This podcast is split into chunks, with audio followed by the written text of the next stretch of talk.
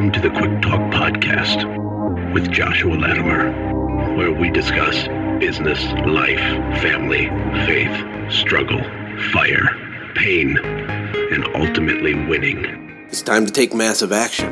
Look, I, I can't work harder on your life or business than you do. It's ultimately all on you. You know, God created all the food the birds would ever need, but He doesn't put it in their nest. You've got to go get it. 10 out of 10 people die. So, how about doing something today that actually matters while you still can? Hey, everybody, welcome to the Quick Talk Podcast. How the heck are you? I hope you're doing awesome. I'm bringing you the, the goods this week and continuing with the tradition of interviewing other really smart people.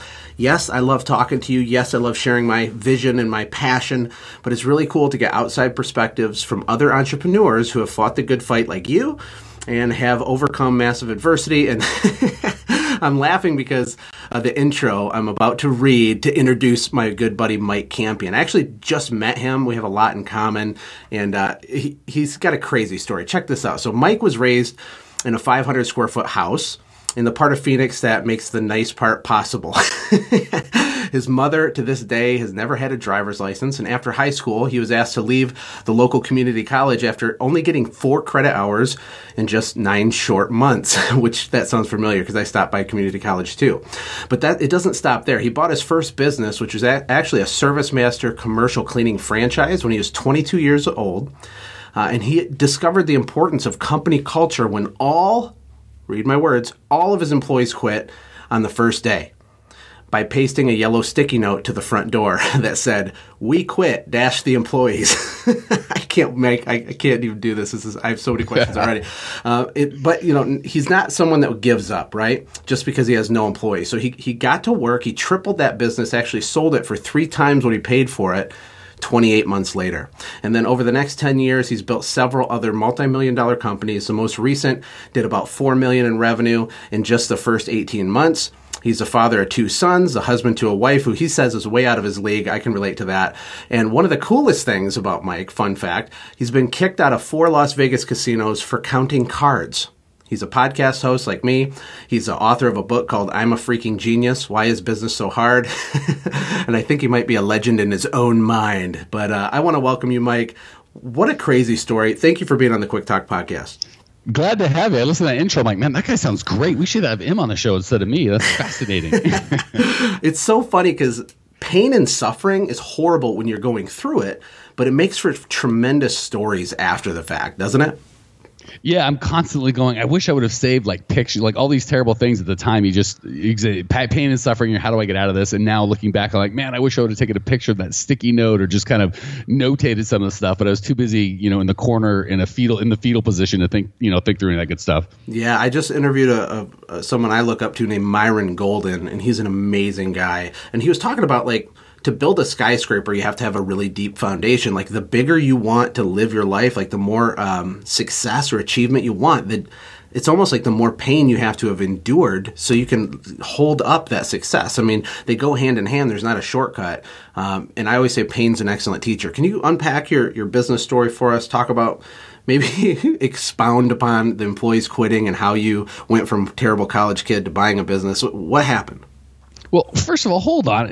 Nowhere in the intro does say terrible college kid. I was a fantastic college kid. I just didn't like showing up. But that's, oh, you know, let's, so let's you not got, any you judgment. Got, you got straight A's on the four credit ah, hours. I'm so I, sorry. Hold on, I didn't say that. Now walk it back. let's just college kid. I don't. All the, you're, you're going to trigger me. I don't need all these judgmental words like terrible and not straight A's. You know, just because they're true doesn't mean we have to say them out loud. We need to find a safe place for you, Mike. We need yes, a safe place. You. I'm so sorry. All right, I'm going to breathe through it, do a couple exercises. I'll be back with you and, and continue with the story. Oh, um, so, yeah, it's funny. When I was growing up, my mom, who is just amazing, um, taught me in retrospect erroneously that you know the only because she was broke. We didn't know any rich people. She worked for the county. She's making like 10 bucks an hour you know government job. No, i didn't know any rich people. I didn't i certainly wasn't rich and was taught the only way you make any money is go to college. That was it which is a fantastic lesson if you happen to have the wherewithal to send your kid to college which we did not. We made just enough money to get no scholarships uh, i had really good grades at high school but not good enough And um, so I kind of left high school with this. If you only want to be, if you want to be successful, you got to go to college, but you can't really get to any um, decent colleges with your background, financial situation, yada yada. So it's kind of in this dichotomy of you know this bad belief of you got to go to college to make any money, and then um, no desire to go to college. So did do the community college thing for about a sneeze and um, got the crazy idea to start my own business or buy a business saved up everything i had did buy that service master uh, commercial cleaning company went to memphis tennessee which back in the day that's where you had to go to get your training. Uh, you had to go for two weeks to get trained you know it's funny the first week we're all in like ties and suits and i'm writing everything down feeling very smart. And then the next week we're you know stripping floors and on our hands and knees cleaning toilets. Uh, so, which is funny. That's such a good picture of you know what business what it has been for me for the last twenty years. Yeah. And I, I get back to Grand Junction, Colorado, where we lived at the time, ready to take on the world. Um, went to bed, woke up for my first real day, walked outside to get the newspaper because it shows you how old the story is. And there was that little yellow sticky note. We quit the employees, and I uh, that I had no idea what to do. Like that was eight o'clock in the morning, and we had I don't know, a dozen accounts or something to clean five o'clock that night, and we had to we Oh, had to oh, figure out. word. So you you bought an existing business. The Yep. employee employees apparently just did they like meet you and think you were horrible, or did they just were they mad that the owner kind of like sold out on them? Like, why did they do that, and why were they so unified in that? Honestly, at this point, you have the exact same amount of information I have. I literally have those four words, and that was 20 years ago. I have no more information. And you'd think at some point, like I'd have figured it out or something would have come to light. I met them once for 20 minutes, and nothing happened. There's no nothing good or bad, right? They just and uh, you know we, we had a nice conversation. I thought apparently, oh, well, uh, that's not true. From my perspective, nothing happened. From their perspective, apparently something Oh, happened. you 'cause they- really blew they that quit. first meeting, Mike. Some something happened. I walked away going, "That was great. Can't wait working for these people." They apparently walked away saying, "We're going to quit by sticky note uh, all at once." So, oh, that's so. if and when I figure it out, I'll come back on and tell you what happened. What, what did you do that night? Did you just round up friends, families, neighbors, and people on the street and say you're going to clean offices with me tonight, or what happened? How'd you get If, out of it? if? I was smart, I would have done that. Uh, my wife and I cleaned every single one from 5 p.m. to I think we got done around 4 a.m. Because we only had like three or four employees when we bought it. We had none. We we closed, obviously. the plan was only to have three or four. Um, so we were able to do everything, just the two of us that night. And then uh, because we didn't have an office at that point, we uh, the next morning I was at the I still remember the name of the restaurant called Puffer Bellies, great little breakfast joint. Uh, me and my 22 year old body and seven year old face, I had a baby face, were trying to hire complete strangers at the Puffer Belly restaurant uh, that following week. That is so epic. You were just boots on the ground employee marketing. That's awesome. So that thing really started to work though because you had exited it, and that was so you bought your first business at 22, and what 28 months later or something, at, you you completed this. I call it the cycle, where you took something that didn't have a ton of value, especially after your team quit, added massive value, spun up some earnings, automated some part of it, and at least enough to sell it for triple what you paid for it. How did you learn all that stuff, Mike? Gosh, I wish I could tell you like, oh, some story that kind of. No, it's one with- magical book that fixes everything. Yeah. What's the name of the book, Mike? We want to read it. Oh, after the break. No, just kidding.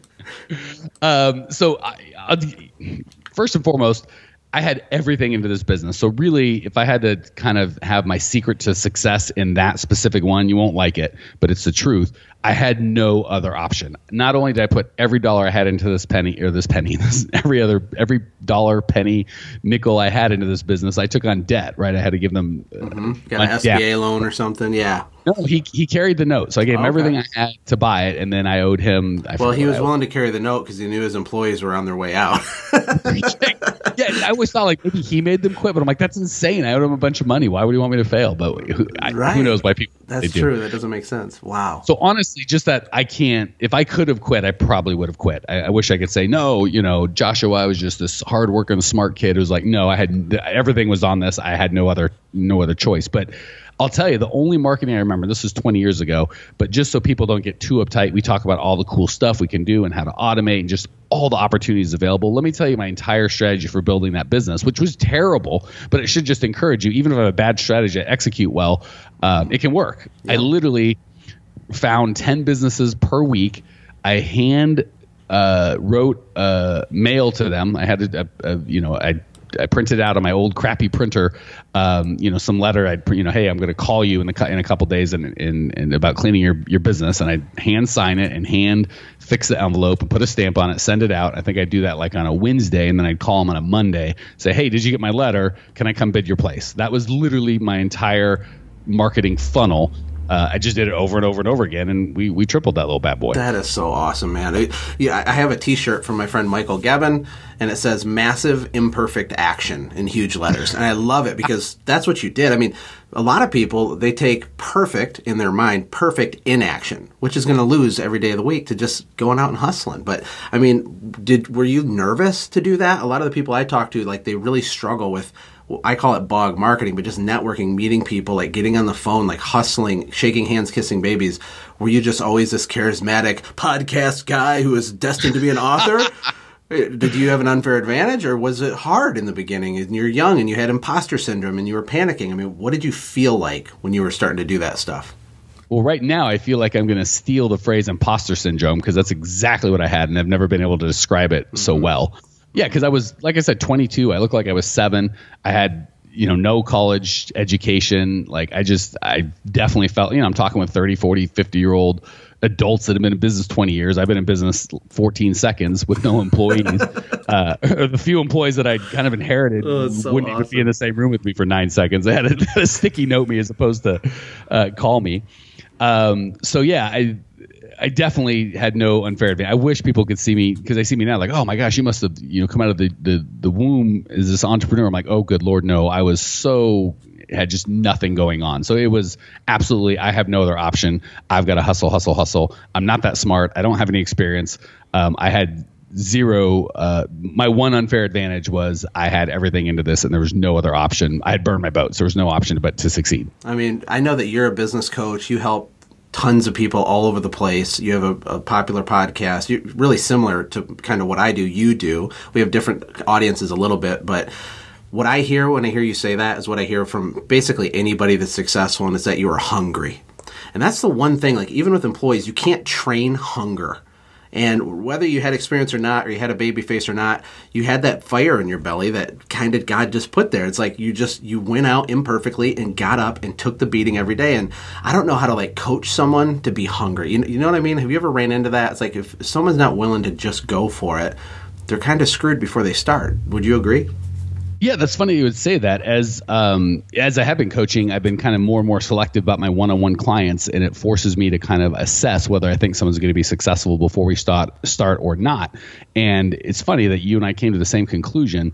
Um, it is that commitment to whatever I need to do. If I need to, as long as it's legal, ethical, and moral, I will do it. If I need to crawl through broken glass, if I need to grow and stretch and do super crazy, scary, uh, uncomfortable things, I will do it. And if I can have one over money, over talent, over connections, over experience, over a good idea, I will take that attitude of whatever it takes, it doesn't matter. I'll pick that one thing over everything else combined when it comes to coaching someone or picking someone that's going to succeed or not. Oh man, me too. And another word that's really awesome and epic, it's a man word, is grit, right? You got to have grit. And there's this book, there's this lady, and I remember her name because I haven't read the book, but I read like the summary of the book. It's the lady, the author is Angela Ducksworth or Duckworth or something, but she did a whole study on the concept of grit. And I think she studied like US Naval Academy students and like which ones became ultra super high achievers, like or how how they did. Like how how do some people become ultra elite? And what they found out is that there was zero correlation to like economic background, at, you know, IQ, any of that stuff. It was all grit, like in, in summary. But working with small businesses, I it's self evident after a while. You can start to see the patterns, right? The people that have grit figure it out, right?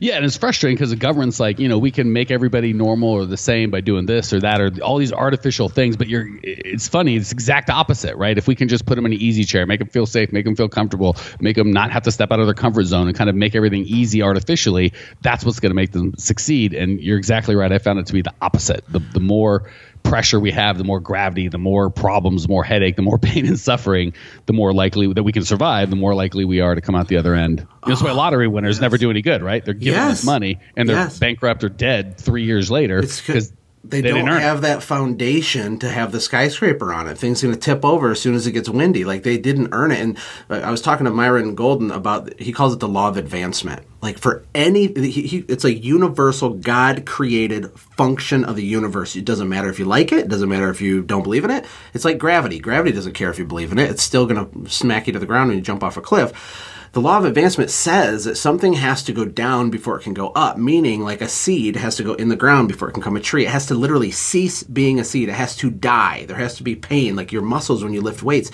They have to tear apart so that they can fill in with more muscle. They get weaker, then stronger. And with a business, I mean, that's like the path. Like you can't skip it. I mean, you just can't. Like, but if you just accept it, because for me, I, I have a, something I didn't tell you when we connected last time, Mike, but I was like in my early 20s and I was trying to find the super easy, fast path to make like $10 trillion a day with like multi level marketing or something. And I'd Yeah. like sit in my trailer park and be like, small business opportunities, Google search. You know, I'm like, how do I make $8,000 a day doing nothing? Well, that doesn't exist, right? But eventually, when I realized it doesn't matter how hard stuff is, it only matters if it's worth it. Then I didn't mm. care about it being hard anymore. I, I tried to avoid the pain, tried to avoid the pain, had no money, totally broke, totally broke, and finally said, screw it. Like, pain's not bad. Like, let's just go for it because now I've got clear on what I want. What do you think about that? Yeah, I, I think the best thing either of us have said all day is pain's not that bad as long as it's worth it. I think that's. I, I I couldn't say it any better. It's it's it's, and again, I don't know. Like I've told, again, the lottery example. I've told my wife we talk about. It, I'm like, I don't think I'd want to win the lottery. Like I don't play not just because numerically it's a it's a fool's bet, but um, sorry, all you lottery players out there. I saw a lady I- buy two dollars worth of gas and eighteen dollars in lottery tickets one time. In, in real life, I saw it and I like my jaw was on the ground. I'm like, wow! Like I wanted to like take a camera and be like Steve Ir- Irwin and be like, this is a lottery player in the natural habitat. You know, like it was like fascinating to me. But anyway, sorry. Side Hashtag priorities. Like, come it on, was lady. crazy. I felt bad. I Um, mean, it's sad. But even even if I could win, I, I just I think there would always be that. Um, you know the things that we have, and more than probably most, and, and not as many as some. But I've earned it, and I feel proud of it, and it's important to me. When my son sees the things that we have, we can say, you know, I didn't take that from somebody. We didn't get lucky. We worked really hard, and, and more importantly, we brought a, we brought a commensurate amount of value to the world, right? Like, you know, I think a lot of people, I, I know my family felt this way. Poor people feel like rich people lie and cheat and steal and, and, and destroy to get rich, and it's like no. Like the government are the ones that are like, hey, we have a gun, you have money, let you give us the money or you get the gun. no doubt. Um, yeah. Entrepreneurs, if you're doing it legally, we don't have a gun, right? We've got uh, a computer or a service or have a something that value we think make life better, right? and if you take it, then we win, and if you don't, then we don't. But there is no such thing as you know, I I, I raped and pillaged and stole. I mean, I guess it's possible, but the vast majority is not raping and stealing and pillaging. It's just bringing massive amounts of value to other people's lives, and that's the exciting part, right? It's not just the I'm smarter, I'm better, I'm faster, I outworked. It's the especially in the coaching, right? We we you have to bring value to people's lives to uh, to get paid, and I, I there's something cool about that. There's something that just feels right, and you get some sort of a lottery situation. It's uh it, it takes that away, and that satisfaction to me is as valuable as the money. Oh man, I can't agree more. And that's the truth. There's there's no such thing as income inequality, really. That's like a misnomer to make people angry and to have like be mad at somebody and throw rocks at this mythical thing that's holding people down. There's value inequality. And people it's not because people are dumb, it's because they just didn't know. Like it's true that some people are raised in an environment they never get the opportunity to to learn a certain thing or to have someone love them and that totally affects and messes up your life. And I'm super blessed to have, you know, my path. I've had mentors, I've met people, but the information by itself didn't give me anything, but it did create, you know, the motivation for me to like understand it's possible, I guess. And I got a, a message yesterday, just speaking to your coaching thing. I just want to read this to you because I'm sure you get these, and this is why it's all worth it. This is someone I met when I very first started helping small businesses, and he said uh, his name's Louis, and he sent me a message. Said you and I haven't been in contact that much over the last year, but I still want you to know how much I appreciate and love you. You taught me how to fish and feed my family, and today we bought a two hundred and seventy-two thousand dollar house, and my ba- my business was basically non-existent until the day I shook your hand. I can't thank you enough. I was just like, like, t- like crying, like, oh my god. but it's based on value, right? And so he did the work. I gave him accountability and information and a path. He did the work. He had the grit, and he got a massive result. And he didn't rob anybody. He created massive value. It's it's, it's just amazing, right?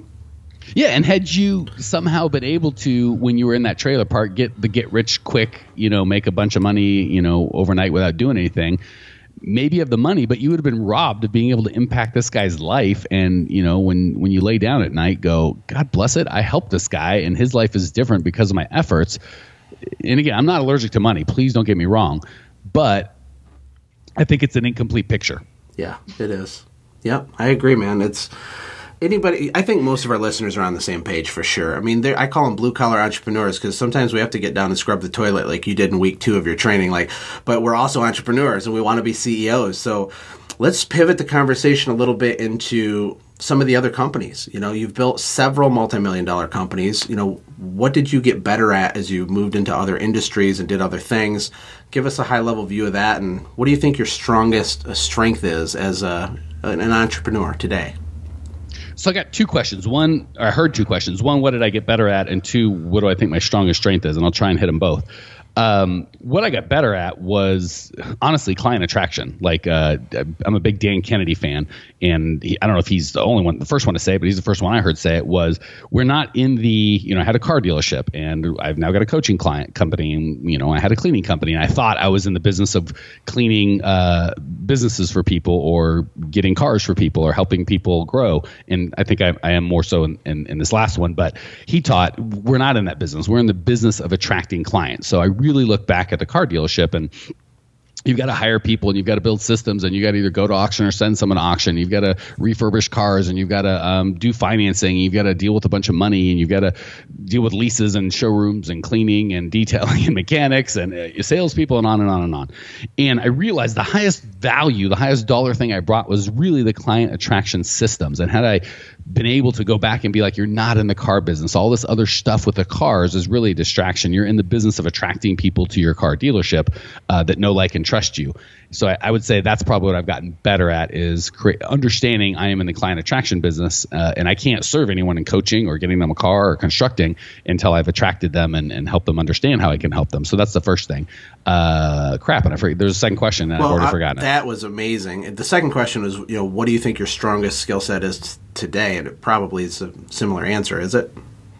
Yeah, it's actually being lazy. I've learned that kind of that the dichotomy of I, you know, I always started wanting something for nothing, and now I want something for something, but I want the most amount of leverage possible. So I don't mind working, just like you said, it's got to be worth it. So I think I've gotten better at saying, well, I don't want to do that, or that sucks energy from me. But there's humans on this earth that that gives energy to. So instead of me doing it, I'll pay them to do it, and just kind of leveraging, knowing here's what I'm good at, here's what I should, here's my playpen that I, I enjoy and I do well and I can bring most value in, and then paying other people to do the things that they love and bring them energy, um, but maybe doesn't match mine. So kind of that leveraging my time and, and resources is probably what I've uh, gotten best at recently. Yeah, that's a perfect thing to talk about because people are terrified to assemble a team. And I'm not saying you should like overhire or something, but uh, the far most of the people I work with far under hire and they're too slow to hire because of fear, probably because they don't have a system built for client attraction or their deal flow isn't stable because they, they haven't figured out how to get like some level of consistency or predictability with marketing. But whatever the reason is, like one of the biggest reasons people are stuck is because they're doing all the stuff themselves. When the, the ironic part is, is that almost all of the real reward, financial, time savings, you know, happiness, stress level, lies on the other side of assembling a full competent team. Would you agree with that? Oh, good lord, yes. I mean, that's probably one of my biggest struggles with folks just starting in the cleaning business is uh, you know, it's tough because when I had my construction company, God knows I'm not the guy that you're going to give heavy equipment to because I'll kill myself, others, buildings, like no one's safe. so, no cat is safe around no.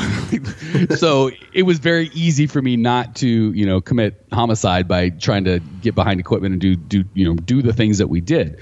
Um, same with a car dealership, right? Like when you know people complained about some car being broken, I'm like, well, last thing you want is me to get down there with a wrench and try and you know fix something.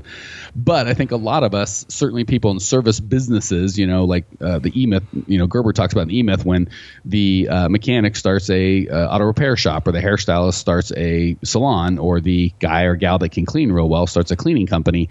We've got that debilitating ability to do the thing that we do, right? So I'd, I'd say I spend 30% of my time with folks that are still in the business trying to convince them you can't clean and it's fine. We know that you can, but you certainly shouldn't be or fill in whatever that thing is that your, your, that your, your company delivers. You know, it's like the, you know, how comfortable would you feel if you're, you know, flying New York to, to London and the pilots, you know, kind of handing out peanuts and stuff. You're like, good lord, or the CEO of the company handing out peanuts. Like, it doesn't make you feel good; it makes you feel bad right. um, and uncomfortable. So, I, I, think that's huge in terms of understanding where your value is. And I promise, it's not delivering the service that your company delivers. Oh man, yeah, we're so on the same page. This is so much fun. I I teach. Uh, I don't think I've brought it up in a while, but I use this for myself to this day. I call it an entrepreneurial scorecard. I didn't like invent this concept. I think that's kind of like what's out there, what it's called, but it's a really simple like one sheet of paper and it has four columns, right? And so it has like a $5 an hour task, a 50, a $500 and a $5,000 an hour task. And it really helps people to visualize like like every minute of our work week that we're literally investing our time in one of those four columns, right? So if you're doing like system building or high level strategic planning, or you're building a marketing system, or you're you're educating yourself, those are all going to be five hundred or five hundred five thousand dollar an hour tasks. Even though you don't get the money right this second, it's still real, right? But most people are living in the the low column. Like they're doing the deliverable, they're cleaning the thing, they're mowing the lawn. And it's not that like you're better than that. I'm not above cleaning a toilet. It's just irresponsible for me to clean the toilet when I'm trying to build an automated business to create jobs and a ripple effect in my community and to change my own family tree. Gosh, it's so funny how we've spent some time offline, but not enough to kind of be this connected. But uh, it's when I talk to other people that I respect and I'm attracted to, um, so many of the things like are exactly the same. I, I have the same concept all the time in ten dollar an hour work, hundred dollar work, and thousand dollar an hour work, and yeah. I'm constantly talking with my clients. What are you doing? What are you doing? And it's so funny that you say it in different words than I say it in, but it's the exact same conversation we both come to yeah. without ever speaking. and I'm guessing most successful people have that same thing in terms of. And again, there's a couple things like um, I don't, but I wish I did. Say I liked gardening or cleaning my pool, and it was therapeutic that's $10 an hour work. And that's fine if I've chosen to do that. Like you said, there's no shame in it, but I have to be okay with, hey, I'm not really bringing massive amounts of, of value to the world while I'm cleaning my pool. Now, if this is how I recharge and I enjoy doing it, there's, there's, there's nothing morally wrong with it. The only thing that becomes a problem when I think I'm saving, you know, 80 bucks a month or whatever the pool cleaner would charge by cleaning my pool. And that's a good thing. That's good for my financial future. That's insidious, right? right so you just yes. got to be clear on if I love doing this thing and I'm doing this for a hobby or for my own personal edification, God bless you. Go do what you want. But just don't fool yourself into thinking I'm building a business when that's not the case. Yeah, and the the the more I progress in my entrepreneurial journey, and I'm young, man, I, I haven't even started yet as far as I'm concerned. But like the further up I go, um, what's happening is I'm starting to like uncover foundational truths. Like like people get confused between uh, opinion and conjecture and like a foundational principle of the universe and what we're talking about with like the whole the value ladder or the entrepreneurial scorecard that's something that everyone's going to uncover naturally if they make it through up to that next level because it's just the way that it is. Like when you look back at your business, it's 2020. When you're looking forward, it's blurry. But once you reach a certain threshold, you look back and you're like, oh gosh, like it's so clear. I, for three years, I wasted so much time doing this when it's so obvious now. I should have been doing that, right? Um, and it's hard to have that level of belief when you're still in it. But what, what's cool about podcasts like yours, uh, Mike, and, and this one is like if you guys just got to trust that what we're saying, like this is true, not just for me or him, for everybody that's achieved anything significant. This is the path. Like it's like gravity. It's just foundational, right? Yeah, and honestly, that's what we do, right? We desperately say, "Well, gosh, I, you know, I, I don't know how many. I, you're, you're not as old as I am, but I spent 20 years just banging my head against the wall and walking around in the dark, banging into furniture, you know, pulling my hair out or having it turn gray on me. Um, and it just gives me so much joy to help younger fo- or any folks that uh, haven't kind of figured that out to help them sort that out. And I love that we are in in an age where, good lord, I would have killed to have a podcast like this oh, uh, when I was starting. Like oh, there was nobody. I was in Grand Junction, Colorado. Man, there was nobody that knew what yes. they were doing or wanted to help me to have a Joshua Latimer that I could have given money or even just for free, he would have coached me for you know half hour at a time for nothing. Oh my, my head would have exploded. Oh man, I know, I know. If you can't make it in the United States of America in 2018 with a small business, you would have never had a chance at all in the past of human history. Like, at least not at the level. Like, we have everything. We have technology. We have speed. We have an entire population of people that are trained to buy. They're trained to be consumers. Like, the service industry is insane in this country because it's not like this everywhere else. I lived in Costa Rica for a while. Like, the market is perfect here. The access to the market is unlike anything in the in the world and it's easy to kind of like still get stressed and stuff but i think that's why a lot of foreigners will come to, to our country here and just crush it in business because they have a more clear picture of what the opportunity really is I built a business handwriting envelopes telling people I was going to call them like a caveman for crying out loud. Like, look at the tools that we have now. It's insane. Yeah, it's unbelievable, man. And tell me a little bit about your podcast. Uh, how can people find it? Um, what's the name of it? Give us some details on that. Yeah, sure. Happy to. So it's growmycleaningcompany.com uh, has the podcast, the blog, the, the YouTube channel. Of course, if you Google uh, Grow My Cleaning Company, you'll find all that nonsense. Uh, and we basically, own, uh, 90% of the time, I'm um, coaching owners of cleaning companies live and in time. So they ask a question, I help them best I can. And then 10% of the time, I'll do what Josh was doing here. If I find someone I think is uh, super fantastic or has something to say or uh, has a, a, take on something that maybe I, am not able to bring my audience, I'll have them on. And actually, we did a podcast, Joshua, you and I. And uh, if you guys are digging this and dig Joshua, you'll love that one. So, Joshua, if you want to link to that, you can. If not, uh, so be it. But uh, growmycleaningcompany.com is kind of long and the short of it. Yeah. And then the last thing I wanted to bring up, too, is um, we were talking offline about live events. And I told you, I was like, yeah, we did our first live event last fall and because you were asking me questions because you're doing them and we're like yeah it was like i was really nervous to do it you know like we'd never done one before. And then kind of like on the other side of it looking back at like just the radical impact i know that sounds cheesy but i'm going to say it again because i mean it 100% radical impact that that it had to get a whole bunch of people that are like-minded in a room and like how cool that was. And then you had mentioned to me that you were going to do a live event too um, do you want to share any details about that while I got you or anything like that? Do I? Uh, my goodness, your timing is ridiculous because we literally just uh, we're recording this on a Tuesday, and we just finished the event. It was Thursday, Friday, Saturday, and it was my first. Uh, I, I done paid speaking gigs where you come in kind of as a hired gun to a different audience. You do a 90 minute keynote, you know, kiss some babies and shake some hands and get out of there. This is the first time I've had my own personal, com- you know, I've done other events for other people as a hired gun. This is the first time I had my own community. And good Lord, I got to tell you, after Saturday, I was whipped, exhausted, ready to drop dead because we started at eight and I stuck around till six. And if I wasn't in the bathroom peeing, I was pretty much coaching. and I got to tell you, it gave me so much energy to, and, and a couple of days I had to leave because like a little two year old I had to look after uh, at six o'clock. Half the attendees are still there, like nerding out and talking business. And it's irreplaceable. Like these are people I've been coaching. Some of them for some of them I just met. Some I've been co- coaching for months. Um, and the relationship instantly is at an entire different place. Like there are 16 people, and before it's always like, oh god, who's Stacy? Guys, that's a girl name. I think he's the guy. And where's he from? And what business? That's over. Right now, I just know them.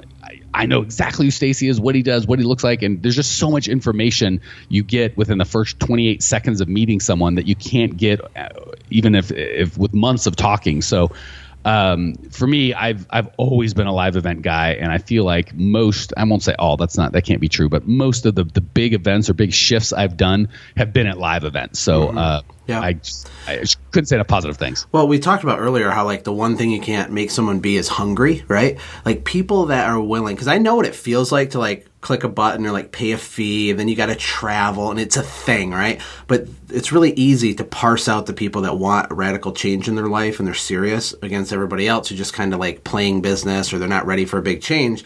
Is like going to a live event is putting your money where your mouth is. Like, not only is there like a financial cost to it, but like it's emotionally risky, especially for introverts or people like that. But what's cool is like when we did our event, like the relationships that were formed there were just insane. And people are so funny because they'll listen to this podcast and they know everything about me, right? They feel like I'm their best friend because they know my wife's name, my kid's name, and they know my entire history, all my dark, dirty secrets, all the bad stuff, all the frustrated. And then when I meet them, like, I don't really know them, but they're like, they just give me like the biggest hugs. They're like, Josh, oh my gosh, how's Maverick? How's Ashley? I'm like, uh, what was your name again? And, and then we connect, and it's just like this permanent change. You know, it's like you're a real person. You're not just a voice on the internet. And then you sit down, you get to work unpacking the business stuff, and it's just I don't know. There's a, there's really nothing like it. And I was nervous to do it. Um, I knew people would come to it. I wasn't nervous about that. I was nervous, like, man, I hope I can over deliver. I hope that this is like not weird. It wasn't weird at all. It was amazing. People are crying for like two days. It was insane. I don't know if you had tears at yours, but ours was a cry, a cry fest. I was I was wondering about that. I'm like, maybe I've done something wrong, but that encouraged me as if you had that as well. And I, I get two quick stories to share. Of just always highlighting my people because they're amazing. Uh, one guy uh, we had this particular event in Phoenix, Arizona, which is where I live. We had a guy drive from Missouri. It was a 21 hour drive by himself, not with his wife, in the car, one way. He had to go back. So 40 over 40 hours of driving. Um, he forgot he had he had somebody's keys four hours out, had to turn around and go back, and then come back. So this poor son of a gun had that kind of driving. But that's the grit. So, right? Someone like that can't fail in general in the long run. It's almost impossible if you're that relentless and that big of a maniac to learn and consume information. You you've already won. You just don't know it yet. Yeah, and uh, did I want him to have that pain? No, I wish he would have bought a plane ticket. I, I, was halfway like, "What do you think of you, numbskull?" But the other half of me is like, exactly what you said. The fact, do I want you to have to do this exact thing? No, I don't think it's a good use of your time. But the fact that you're willing to do it, and that's what it, if that's what it takes for you to get the information and do it, I love that guy, Tim. If you were listening to this, you are a freaking rock star, my friend. Uh, the awesome. second was Jessica, and again, I love telling stories about my my community because they're such amazing human beings. This woman, she she'd been in our kind of small group coaching for a little while, single mom, starting her business, um, very very bright individual, and same thing. She she couldn't afford the plane ticket, or for whatever reason that wasn't going to work for her. She's a single mom with two kids she and her kids listen to the podcast uh, all the time. The kids know who I am, which is so cool. They're like nine and 11. I remember signing a book for them, taking pictures to send back to the kids. But they were so committed to their mom succeeding. They went to the neighbors and said, Hey, my mom wants to go to this event. Can we stay with you for a couple days? Well, she goes and learns. And I was just blown away with her raising A, such unselfish individuals that they're willing to do that. And B, um, just that she was she drove as well. She came from Texas, and I think it was like a 12 hour drive. And we had the coaching. We had our weekly coaching call on Wednesday. Um, group, and then the event started Thursday. So she called in Wednesday to the call. I'm like, oh, fantastic. Your, your hotel, you're relaxing, blah, blah. She's like, oh, no, I'm six hours out. And this was like 6 p.m. the night before. And she was excited as could be. So that kind of stuff is just like Joshua said, when you've got that willingness to do that, it, it's very hard to see you to fail. And then there's other people that won't won't lift a finger, won't won't do anything. If someone's like, "Hey, come to this networking meeting after work," like, "Bah, I'm not interested in that." It's just it's night and day. Absolutely, man. And I, I guess my only final thought is that the the reason there's one reason that I even did a live event, and it's because I have sold you know hundreds and hundreds of uh, my Automate Grow Sell Boot Camp. It's a digital course. It's very powerful. It's amazing. Um, and what was happening, and I didn't understand this would happen in the beginning, right? I'm just trying to help and serve people. I put like my whole brain into this thing. It's like so much content, and it's step by step by step how to build and automate and grow a business. And people go through it, uh, but the the percentage of people that would complete it or would have radical transformation from it wasn't high enough. You know, for me, it was like because it's not an inexpensive product, but people buy it, and we have a lot of success stories. But a whole group of people, it's like I didn't hear from them; they wouldn't engage. We have a private Facebook group. I'm like, where are you at? And what I realized is that there's a big difference between information, like what's contained in this podcast, even. And transformation, and for to have transformation, maybe you can like run with this too. But like for me, the theme of our live event was that community plus clarity equals conquer. That's like what all the t-shirts had because the thing is, is like getting in a room, sitting down, getting perfect clarity on what to do and what order to do it. It's, it's hard to do that like in a group setting. Like everybody's nuanced business is a little different. But when we got in our live event, we literally said we the whole team would mastermind around and, and rip apart each person's business and build a six month sprint and then just having that community and the energy in the room that is what causes the transformation. And there's such a huge stark difference to like the live event to just people that consume my information. And to me it got me hooked. It got my wife hooked too because she just couldn't get enough of it. She was like we got to do this again. We got and it was a ton of work by the way. Like you said we are exhausted but it was so worth it. So so so worth it yeah, same thing. I wish I could be all altruistic and say, you know, I just wanted to serve my people better and, and make their lives better, which of course I do. But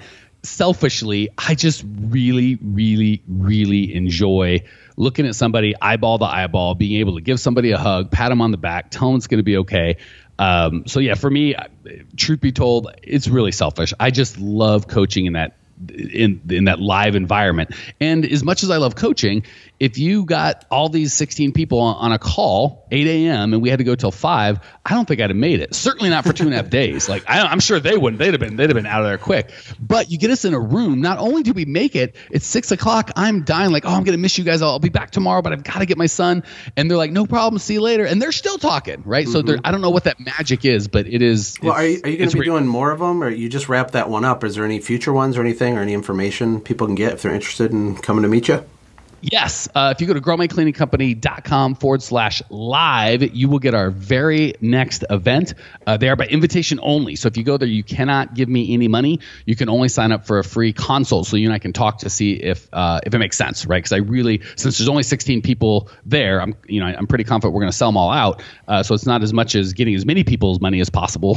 it is getting the right people in in the seats, right? Because the the magic of uh, you know again, I was by far not the smartest guy in the room, and the magic of everybody kind of sharing their experience uh, was mm-hmm. huge. So yeah, growmycleaningcompany.com forward slash live will get you uh, all the details on that oh, that's perfect. Yeah, I did the same thing. We had people put down like a thousand dollar deposit, but then we went through and vetted everything just to make sure because I think that's important. So, uh, Mike, thank you for your, your, first of all, thanks for your, your hilarious stories.